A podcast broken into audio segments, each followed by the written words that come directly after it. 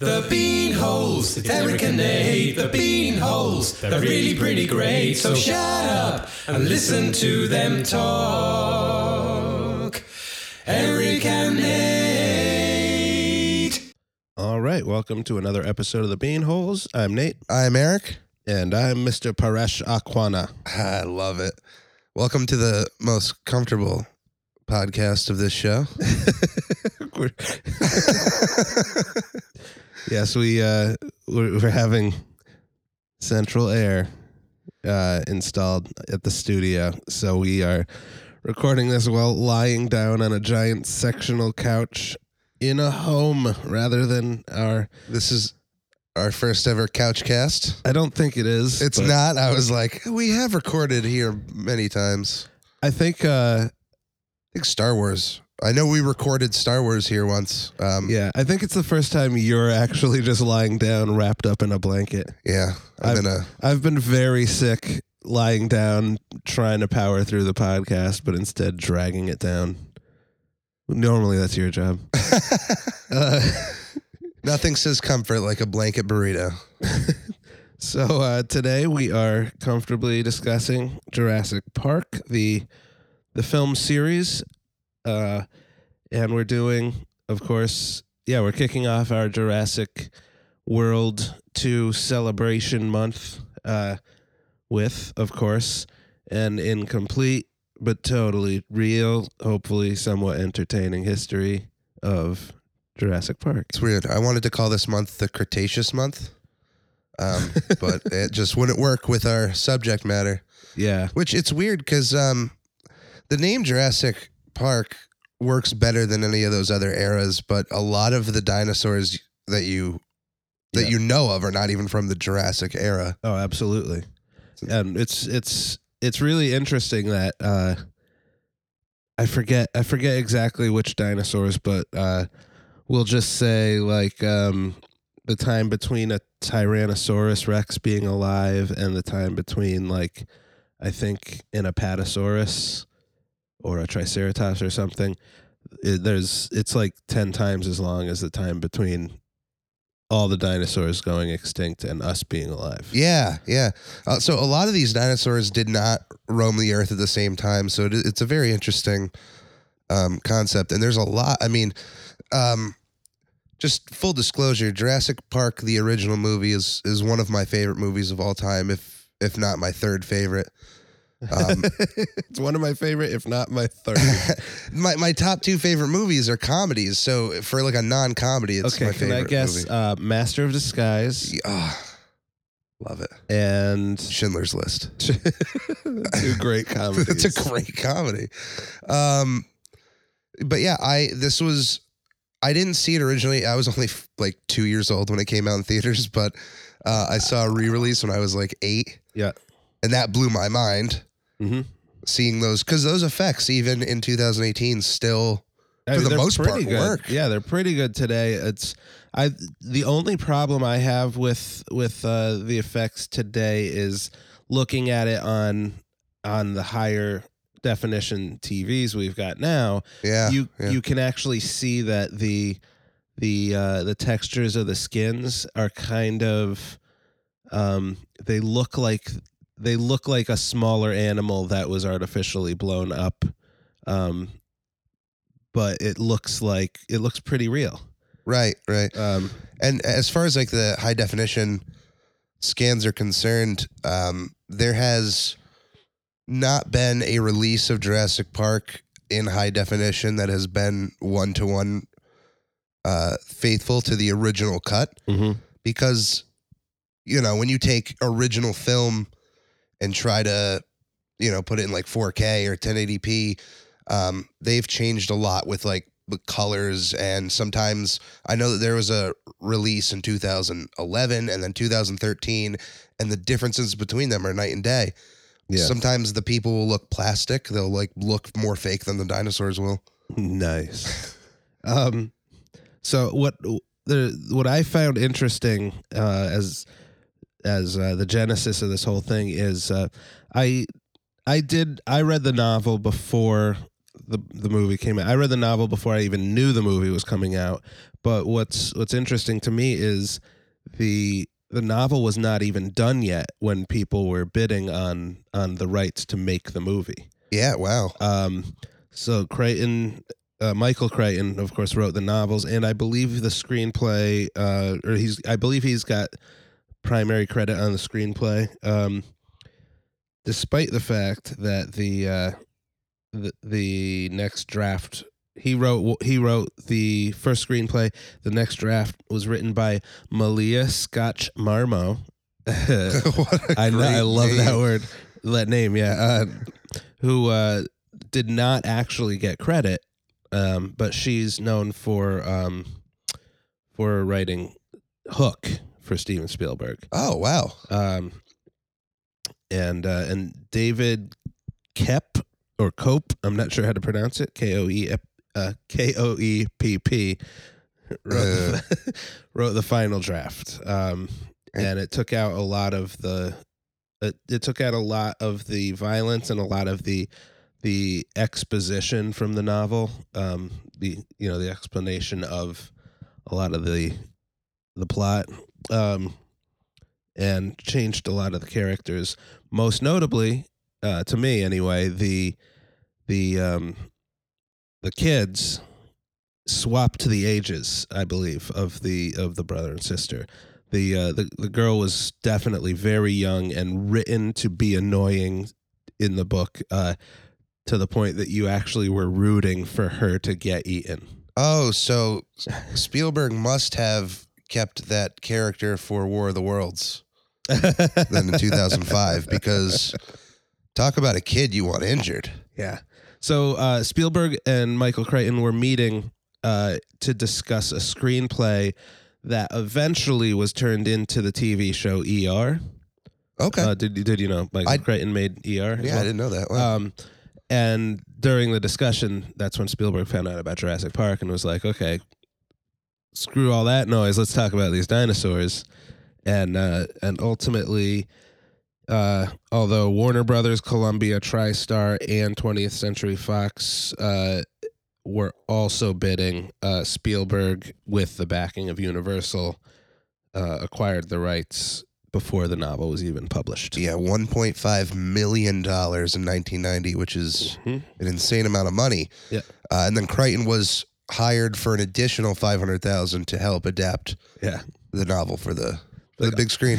It's like I'll I'll sell you this for one and a half million dollars, and also I will make it good for another half million dollars. I, I wonder if that at the time in 1990, I wonder if uh, half a million for a screenplay, like for a guy who's never written a screenplay before, I wonder if a lot of screenwriters were. Well, I'm sure he Upset no, about I, that. I, I don't. Is is it true that he never wrote a screenplay before? I, I don't want to say that, but I'm just assuming just- that an author didn't have a lot of screenplay experience. Let me I see. mean, he was prior to this. I believe he was famous for the Andromeda Strain. as a film director. Okay, so he was.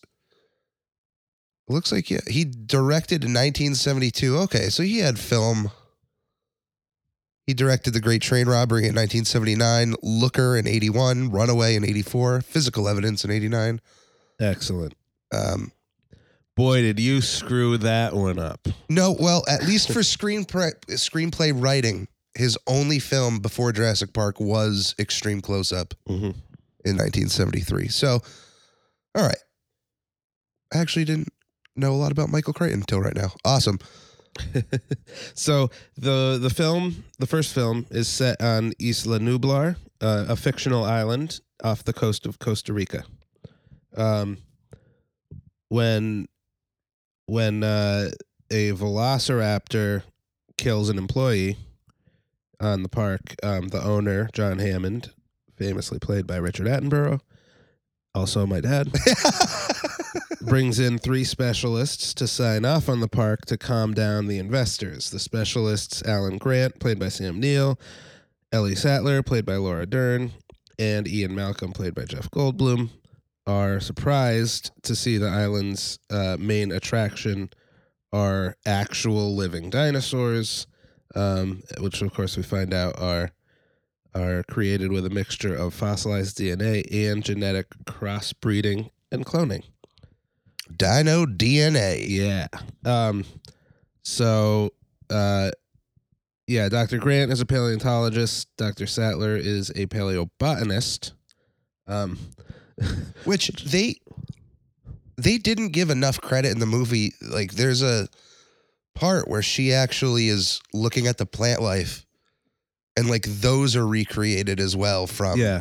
those eras. She's like, this this plant has not been like seen in millions of years. Yep. That's it. Like, and that to me is more impressive because they explain so much about how they brought dinosaurs back to life. How did they bring the plants back to life? That's just I don't know. And my my favorite thing is the guy specifically brings in chaos theorist Ian Malcolm, the guy whose whose whole reason for living is to point out how you can't control anything. Famously, you know, saying a butterfly flapping its wings in South America can create a tornado in in uh, in the Midwest in, in the United States, you know, that kind of thing. Um, and so they bring this guy in to look around at the park and be like, "Yes, I have evaluated absolutely everything, and it is completely safe." And I'm sorry, like the one thing that always bothers me is that the the backers had no dinosaur experts before this moment. They're like they didn't need any. they were just like, "What? You're making a park of dinosaurs? Awesome! Dinosaur kills somebody," and they're like, "Wait a minute, Wait a minute, what's going dinosaurs on Dinosaurs are dangerous.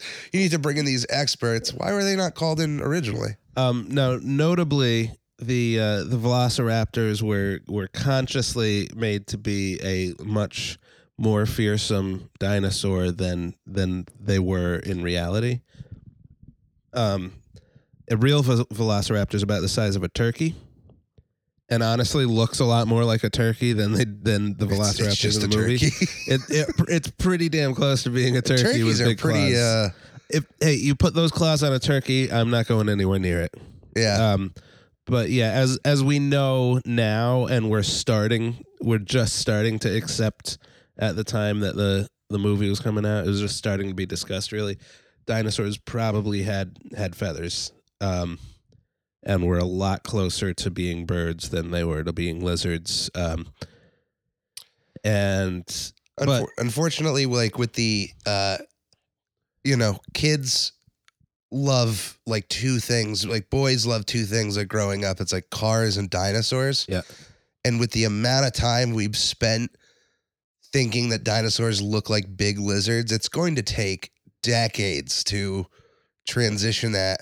Well, especially with like they they kind of it was becoming an accepted theory at the time of Jurassic Park that that dinosaurs probably had feathers on them. Now it is just pretty much fact. You know, it's it's it is the most commonly uh, held view by scientists of what dinosaurs looked like. Um, that they had all these puffy feathers all over them and stuff. Uh, the, but now Jurassic Park is, you know, completely they're not going to start suddenly making them look differently. Look, Right, wow, right. look different. Um they've got to go with the world they created and uh you know, I think I think they are starting to actually put in little touches of feathers here and there, kind of work it in, but but the velociraptors we've got in the movie are the velociraptors we've got, you know. Um but another thing I found really interesting is the Dilophosaurus, uh, which is um, when Nedry, played by Wayne, De- Dennis Nedry, played by Wayne Knight, when he's trying to escape the island, and he gets the, do you know that dinosaur that? Oh, the- yeah. the, thing on his neck pops up and shakes, and he And spits venom all over him. Oh yeah. Steven Spielberg completely made that up. He was like, "I want a dinosaur that does this," and people are like, "Yeah, that no, there's there isn't one." He's like, "Okay, so we have one anyway."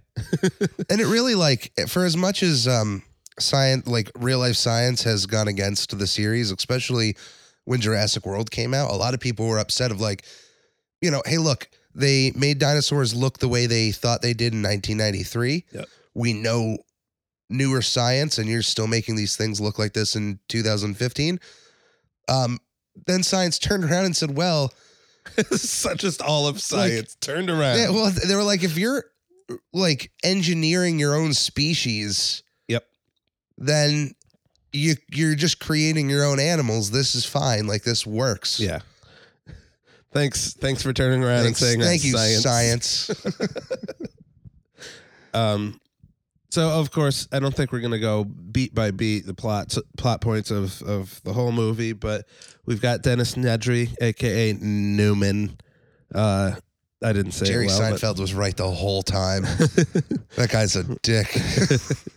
um, I forget. I He's think we we touched on this um when we did our Jurassic World preview podcast thing a couple years ago, but uh, I forget if if the shaving cream can it was an actual product placement, a Barbasol product placement, or if they just used it that way. Please look into that. I'm looking it Um, up right now. So anyway, he uh yeah, he gets hired by a competitor to get some island. Okay, wow, get some island. I need to get some island. Get some embryos off the island. Uh and and he is the one that causes all of our problems, really. Um there's like a there's like another uh, InGen is the company Yep. making the dinosaurs. Mhm. Um, and there's a just a rival like DNA company out there that obviously is not f- as far along, and DNA company. they they pay uh, yeah. Dennis Nedry some island to to get some of those uh, embryos. Um, of course, he is not successful because he is murdered by dinosaurs. Um, actually, the I think the the compies are the ones that end up doing him in, even though the the made up Dilophosaurus is is the one that knocks him down in the first place. Um, So I couldn't find uh, if it was actual product placement, but in the novel, Mhm. it was actually uh, Gillette shaving cream. oh, So well, that is interesting. Uh, that to me means that either, Steven Either Spielberg Gillette- prefers Barbasol and is like, look, we're just going to make this slight change. um, either Gillette did not, you know, either Gillette did not want to be associated with the downfall of Dinosaur Island, the movie, or uh, Barbasol just paid more. I don't know. Well, that wouldn't be the first time. Didn't M&M's decide not to be a part of ET? Yeah, Spielberg's got a lot of. Uh, uh, he's got a lot of product placement in his movies that that They're like, like, kind nah. of it well it makes a secondary brand become uh much more popular we can't trust this Spielberg guy. What is he, a big movie director or something? to be fair at least with with et um the he was not he was not really spielberg yet I mean, he was always Spielberg from the day he was born. yeah but you know Not movie director Steven Spielberg. Yeah, yeah. So anyway uh hold on to your butts because um we're about to continue discussing this Yeah. uh that, so, yeah. No, just uh, with Dennis Nedry mhm.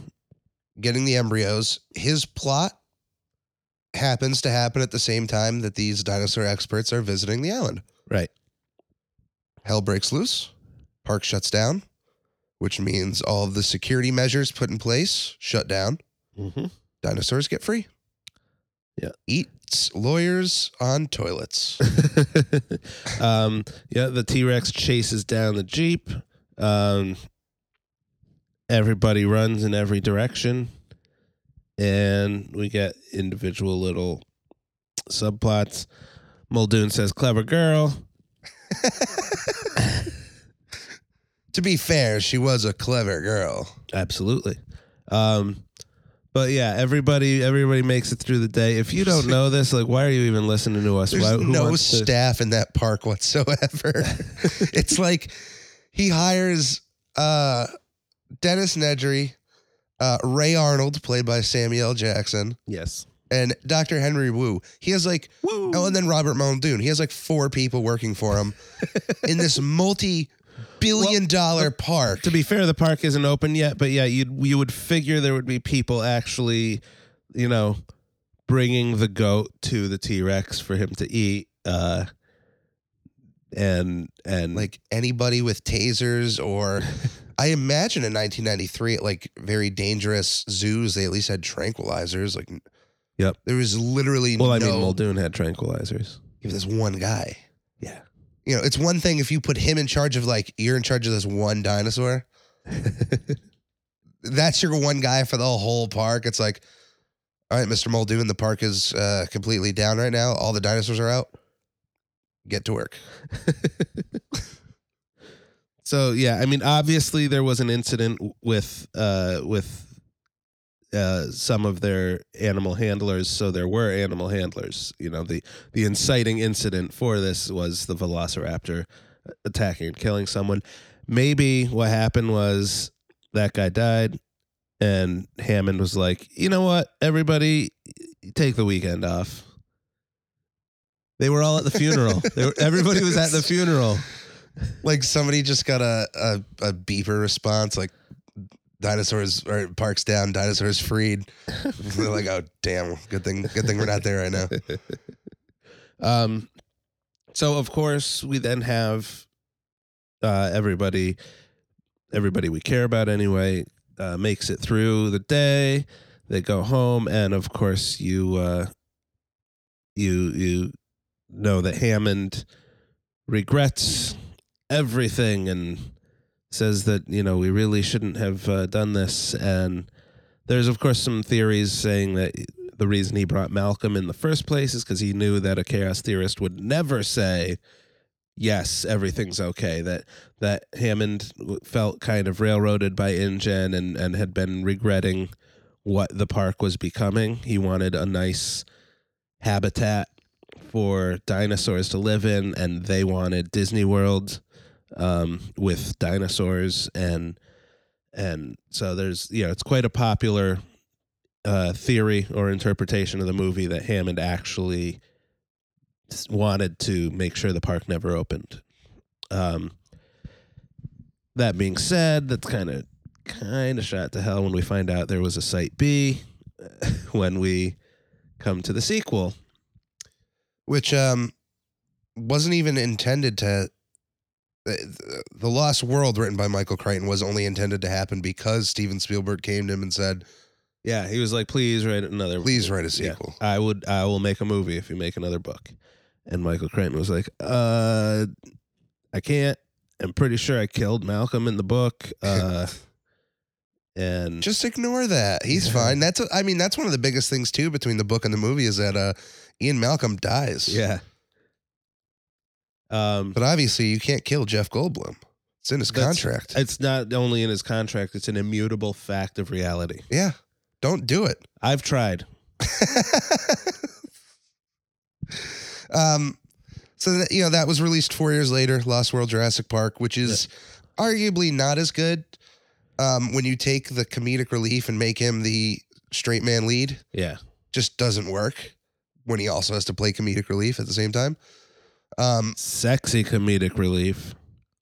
and uh, and then that was followed by Jurassic Park three in two thousand. With all the detail we went into for the first one, you're well, like, because the first one's so good. yeah, And Jurassic and Lost World and Jura- Jurassic Park three is is definitely the the worst out of all of them. But that's not saying it's a bad movie. It's just the one I'd least want to watch. yeah.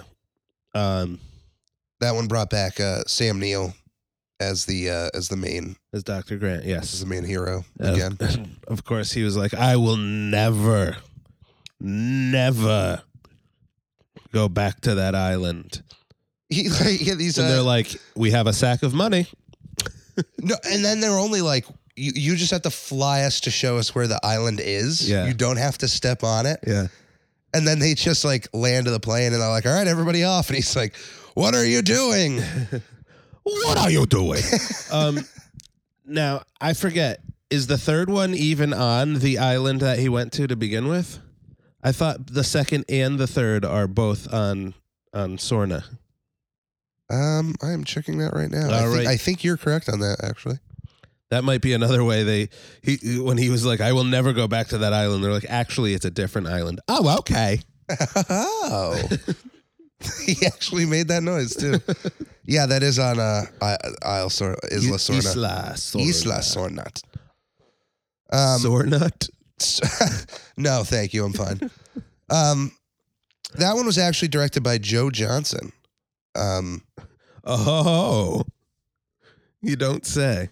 yeah, uh, I guess Steven Spielberg did not want to. Uh, I think he just didn't like Sam Neill. yeah, Sam Neill is a very he works in the first movie because of all of the other characters, but when it's just him and a mustached William H Macy running around an island, Mustached, mustachioed. mustachioed. Um, yeah, it's a little weird.